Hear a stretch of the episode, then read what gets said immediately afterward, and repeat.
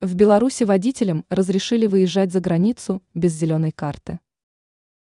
Отныне водители белорусы могут выезжать за пределы республики, не предъявляя зеленую карту. Новшество предусмотрено подписанным Александром Лукашенко указом за номером 240 о международном автостраховании.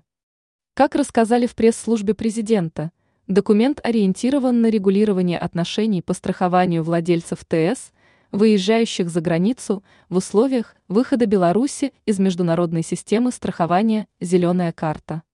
Именно данный указ отменяет для белорусских водителей требование предъявлять сертификат, подтверждающий наличие договора страхования «Зеленая карта» при выезде за рубеж.